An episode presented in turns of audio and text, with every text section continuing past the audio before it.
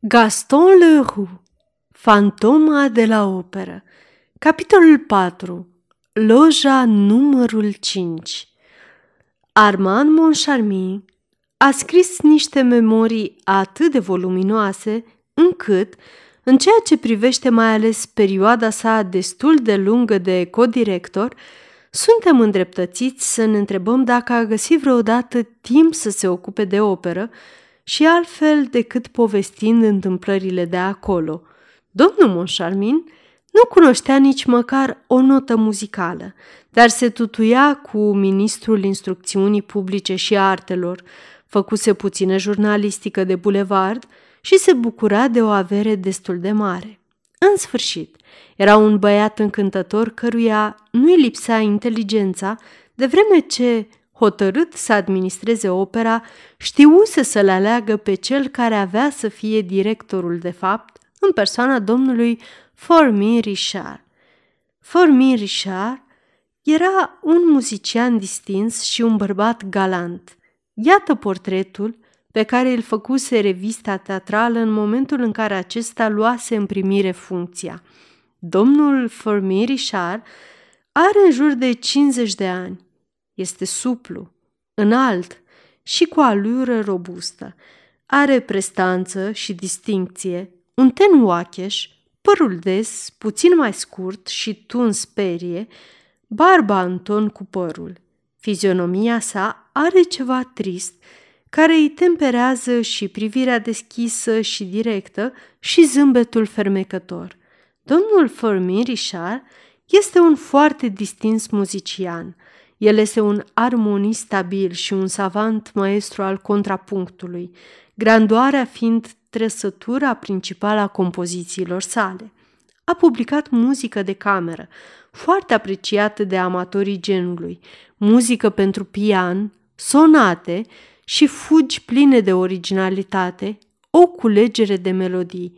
În sfârșit, Moartea lui Hercule, executată în concertele conservatorului, respiră un suflu epic care te face să te gândești la Glurk, unul din maestrii venerații de domnul Formin Richard.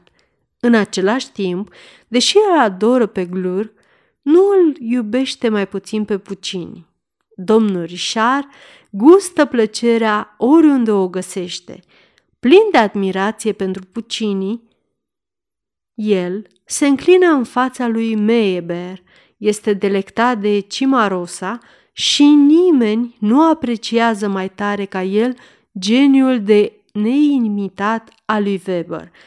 În sfârșit, în ceea ce îl privește pe Wagner, domnul Richard nu este departe de a susține că el, Richard, este primul în Franța și poate singurul care să-l fi înțeles. Mă opresc aici cu citatul din care îmi pare a rezulta destul de clar că domnul Formin Richard iubea aproape toată muzica și pe toți muzicienii. Era de datoria tuturor acestora să-l iubească pe domnul Formin Richard. Să spunem, în încheierea acestui portret rapid, că domnul Richard era ceea ce se numește o persoană autoritară, cu alte cuvinte, avea un caracter dificil – Primele zile petrecute de cei doi asociați la operă fură integral dedicate bucuriei de a se simți stăpânei unei atât de vaste și frumoase instituții și uitaseră cu siguranță acea bizară și curioasă istorie despre fantomă când se produse un incident care le dovedi că, dacă era vorba de o farsă, aceasta era departe de a se fi terminat. În dimineața aceea, domnul Formin Richard sosi la birou la ora 11. Secretarul său, domnul Remi, îi arătă vreo jumătate de duzină de scrisori pe care nu le desfăcuse pentru că purtau mențiunea personal. Una din aceste scrisori îi atrase imediat atenția, nu numai pentru că inscripția de pe plic era în cerneală roșie, dar mai ales pentru că i s-a părut că a mai văzut undeva scrisul acela. Își aminti imediat. Era caligrafia în roșu cu care fusese completat, într-un mod atât de straniu, caietul de sarcini. Recunoscu aliura ascuțită și infantilă a scrisului. desfăcu scrisoarea și citi. Dragă directore, îmi cer scuze că vă tulbur în aceste momente atât de prețioase, în care hotărâți soarta celor mai bune artiști ai operei sau renoiți importante angajamente sau în care încheiați unele noi. Și aceasta cu o clar viziune, o înțelegere a teatrului, o cunoaștere a publicului și a gusturilor sale, o autoritate care aproape au stupefiat îndelungata mea existență. Sunt la curent cu ceea ce tocmai ați făcut pentru Carlota, pentru Soreli și pentru micuța Jame, precum și pentru câteva alte artiste în care ați intuit admirabile calități, talent sau geniu. Știți bine la ce mă refer atunci când scriu toate acestea. Evident, nu pentru Carlota, care cântă ca o cizmă și care n-ar fi trebuit să părăsească niciodată restaurantul ambasadorilor și cafeneaua Jacquin, nici pentru Soreli, care are succes mai cu seamă la birjari, și nici pentru micuța Jame care dansează precum o vițică scăpată pe pajiște. Nu este nici măcar pentru Cristin Daie, al cărei geniu este sigur, dar pe care o țineți la distanță de orice creație imposibilă, cu o grijă aproape de gelozie. În sfârșit, sunteți liberi să vă angajați micile combinații cum vă place mai bine, nu-i așa? Cu toate acestea, aș dori să profit de faptul că nu ați dat-o încă afară pe ușă pe Cristin Daie pentru a o asculta în această seară, în rolul lui Sibil măcar, de vreme ce acela al Margaretei îi este interzis de la triumful de acum câteva zile și v-aș ruga să nu ocupați loja mea, nici astăzi și nici în zilele ce vor urma, pentru că nu voi încheia această scrisoare înainte de a vă mărturisi cât de dezagreabil surprins am fost în vremea din urmă, sosind la operă și aflând că loja mea a fost închiriată de către casa de bilete din ordinul dumneavoastră. Nu am protestat. Mai întâi pentru că sunt dușmanul scandalului și mai apoi pentru că mi-am imaginat că predecesorii dumneavoastră, domnii de Bian și Polini, care au fost întotdeauna extrem de amabili cu mine, au neglijat să vă vorbească de micile mele manii înaintea plecării lor. Dar uh, cerându-le explicații, domnii Debian și Polini tocmai mi-au răspuns. Și acest răspuns îmi dovedește că sunteți la curent cu caietul meu de sarcini și, în consecință, că vă bateți joc de mine într-un mod scandalos. Aceasta este o înregistrare Cărțiaudio.eu. Pentru mai multe informații sau dacă dorești să te oferi voluntar, vizitează www.cărțiaudio.eu. Toate înregistrările Cărțiaudio.eu sunt din domeniu public. Dacă doriți să conviețuim în pace, nu trebuie să începeți prin a mi lua loja. Cu aceste mici observații, vă rog să mă considerați, dragă directore, servitorul dumneavoastră prea umil și supus, semnat F de la operă. Scrisoarea era însoțită de un extras din rubrica de corespondență a revistei teatrale în care se putea citi F.O. R și M nu au nicio scuză. Noi am prevenit și le-am predat personal caietul dumneavoastră de sarcini. Salutări! Domnul Fermi Richard tocmai terminase această lectură când ușa cabinetului său se deschise și domnul Armand Moncharmin apăru înaintea sa, având în mână o scrisoare absolut identică aceleia pe care o primise și colegul său. Se priviră și izbucniră în râs. Gluma continuă, făcu domnul Richard, dar nu mi se pare amuzantă. Ce înseamnă asta? întrebă domnul Moncharmin. Își închipuie probabil că, dacă au fost directorii operei, le vom ceda o lojă la nesfârșit? Pentru că, atât pentru primul, cât și pentru cel de-al doilea director, nu încăpea îndoială că dubla misivă era rodul colaborării poznașe a predecesorilor lor. Nu am chef să mă las prea mult bajocorit, a declarat Fermin Richard. Dar sunt inofensivi, observă Armand Moncharmin. De fapt, ce vor? O lojă pentru astă seară? Domnul Fermin Richard dădu ordin secretarului său să păstreze loja numărul 5 pentru domnii de Bian și Polini, dacă acesta nu fusese închiriată.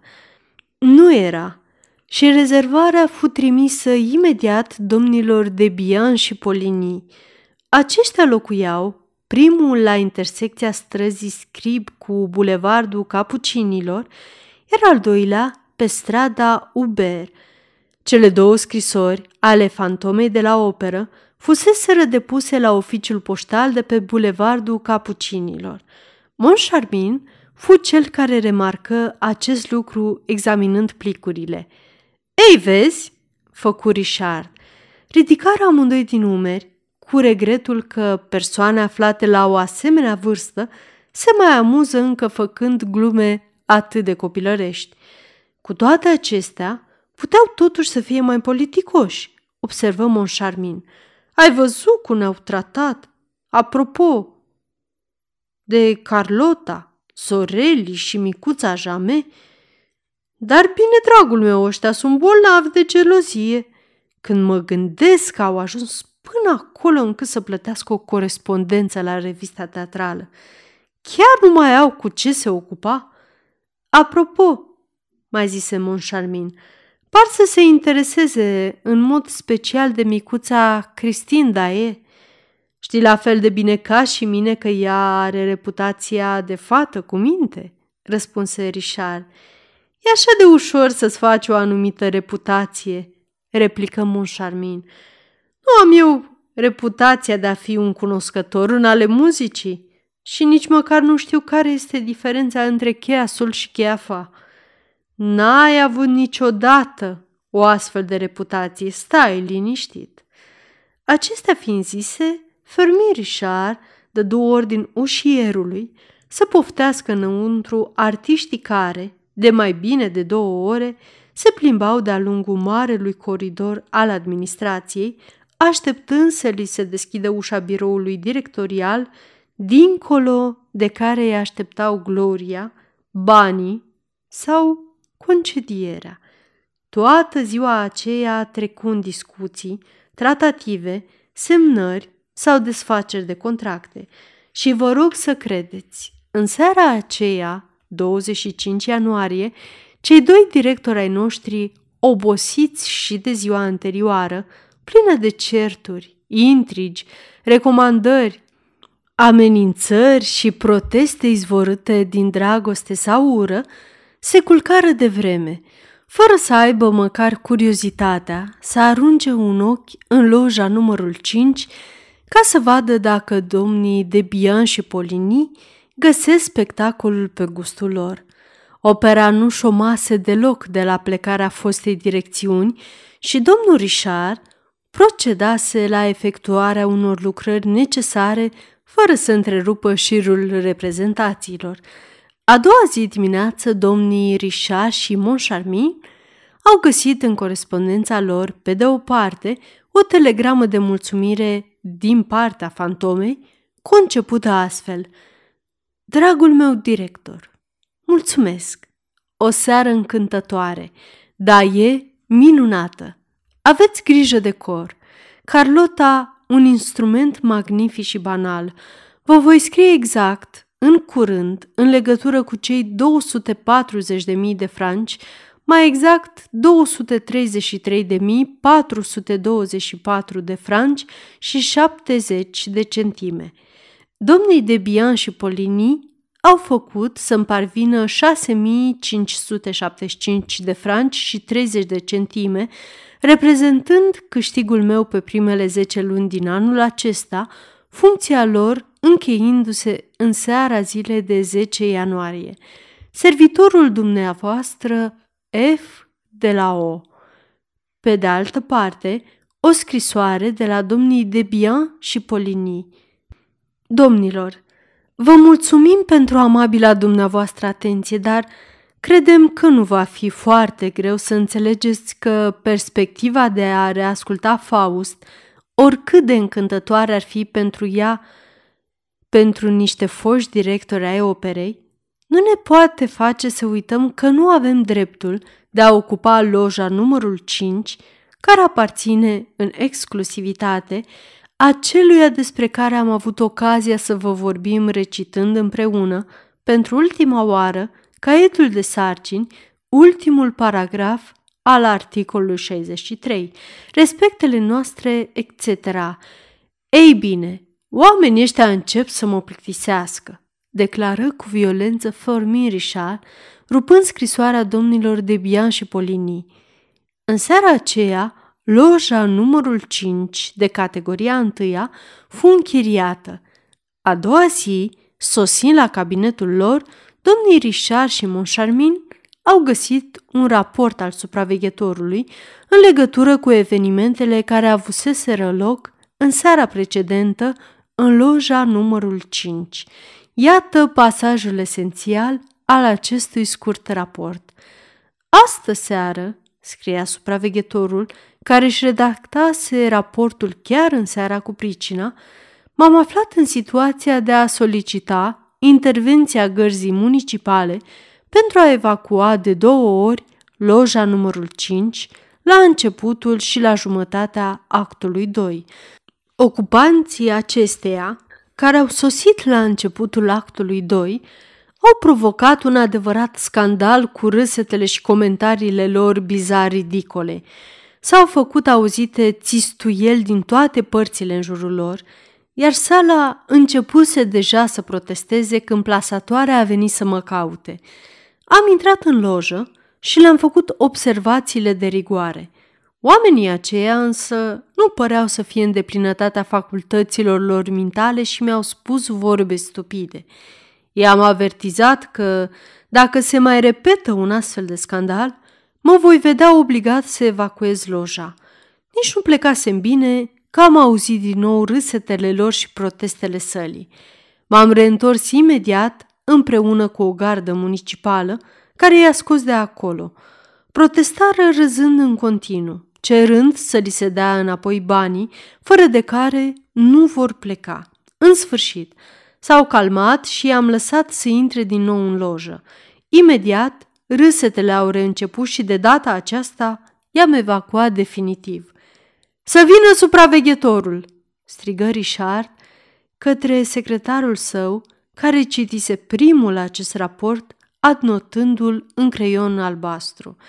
Domnul Remi, secretarul, 24 de ani, mustăcioară, elegant, distins, în mare ținută, pe vremea aceea redingota era obligatorie pe timpul zilei, inteligent și timid în fața directorului, 2400 salariu anual plătit de director, sintetizează presa, rezolvă corespondența, împarte lojele și biletele de favoare, aranjează întâlnirile, conversează cu cei ce fac anticameră, aleargă la artiștii bolnavi, caută dubluri pentru aceștia, corespondează cu șefii de servicii, dar, înainte de toate, este cheia spre cabinetul directorului, poate fi fără nicio compensație dat afară în orice clipă, întrucât nu este recunoscut de administrație.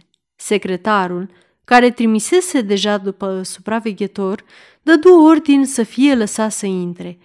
Acesta păși înăuntru puțin neliniștit. Povestește-ne ce s-a întâmplat, zise brusc Richard. Supraveghetorul se bâlbâi și făcu aluzie la raport. Mă rog, persoanele acelea, de ce râdeau? întrebă Moncharmin. Domnule director, probabil mâncaseră bine și păreau gata mai degrabă de farse decât de a asculta muzică bună. De-abia sosiți și intrați în lojă, au ieșit imediat și au chemat plasatoarea, care i-a întrebat ce doresc. I-au răspuns, uită-te în lojă, nu e nimeni, nu-i așa? Nu, a răspuns aceasta. Ei bine, au zis ei, când am intrat, am auzit o voce care spunea că este cineva acolo. Domnul Moncharmin nu putu privi spre domnul Richard fără să zâmbească, dar acesta din urmă era departe de a râde. Prea mult lucrase odinioară în acest domeniu pentru a nu recunoaște în povestirea atât de naivă a supraveghetorului toate indiciile uneia din glumele acelea extrem de răutăcioase, care mai întâi îi amuză pe aceia care le cad victime, pentru ca mai apoi să sfârșească prin a-i înfuria. Domnul supraveghetor, în dorința de a-i face plăcere domnului Monșarmin, care surâdea, crezut de datoria sa să zâmbească și el. Nefericit surâs. Privirea domnului Richard îl fulgeră pe angajat, care imediat fu preocupat să afișeze o consternare înspăimântătoare. În fine, când au sosit oamenii aceia, întrebă tunător teribilul Richard, nu era nimeni în lojă? Nimeni, domnule director, nimeni. Nici în loja din stânga, nici în cea din dreapta, nimeni, vă jur. Pun mâna în foc pentru asta. Și asta și dovedește că toate acestea sunt doar o glumă. Și plasatoarea. A spus ceva? A, în ce privește plasatoarea, lucrurile sunt foarte simple. Ea a spus că este vorba despre fantoma operei. Așa. Și supraveghetorul rânji, dar din nou înțelese că va regreta aceasta pentru că, îndată ce rosti ultimele cuvinte, fizionomia domnului Richard se schimbă și din sumbră cum era, deveni furioasă. Să fie căutată plasatoarea, ordonă el. Imediat! Și să o aduceți la mine. Și să fie dați afară pe ușă toți ăștia! Supraveghetorul vru să protesteze, dar Richard închise gura cu un redutabil taci. Apoi, când buzele nefericitului său subaltern păreau că se vor închide pentru totdeauna, domnul director ordonă ca ele să se deschidă din nou. Ce e aia?" fantoma operei, se hotărâ el să întrebe mărâind. Dar supraveghetorul era acum incapabil să mai scoată un cuvânt. El lăsă să se înțeleagă, printr-o mimică disperată, că nu știa nimic sau, mai degrabă, că nu voia să știe nimic. Ai văzut-o? Printr-un gest energic din cap, supraveghetorul negă să o fi văzut vreodată. Cu atât mai rău, declară domnul Richard rece. Supraveghetorul holbă niște ochi enormi, care îi ieșeau din orbite pentru a întreba de ce a rostit domnul director acel sinistru cu atât mai rău. Pentru că am să-i dau afară pe toți cei care nu au văzut-o, exclamă domnul director. De vreme ce ea este peste tot, este inadmisibil să nu poată fi zărită nicăieri. Eu unul vreau ca toată lumea să-și facă datoria. Sfârșitul capitolului 4